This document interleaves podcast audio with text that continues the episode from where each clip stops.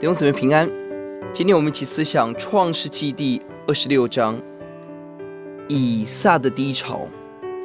在这一章当中，以撒经历了许多的低潮，一到六节经历到了饥荒，接下来第七节到第八节，以撒惧怕而称妻子为妹妹，有婚姻的危机，有安全的危机。而这一章也不断看到，为了水井而跟非利士人相争，有这个具体经济的危机。看到一到二十二节有许多的危机，但奇妙的是二十三到三十三节，以撒回到了别是巴。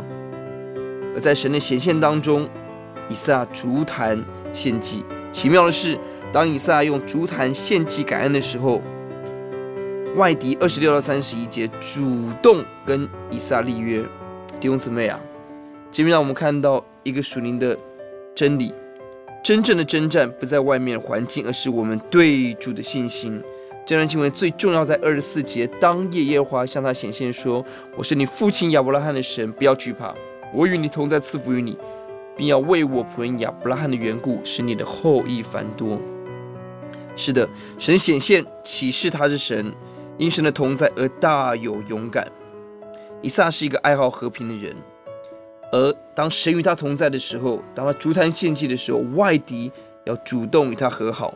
呼求主，让我们回到与神立约之地，回到神的面前，让我们看到我们的生活，神为我们征战，也为我们得胜。我们起低头祷告，主，我们感谢您。我们的人生会遇到很多的征战。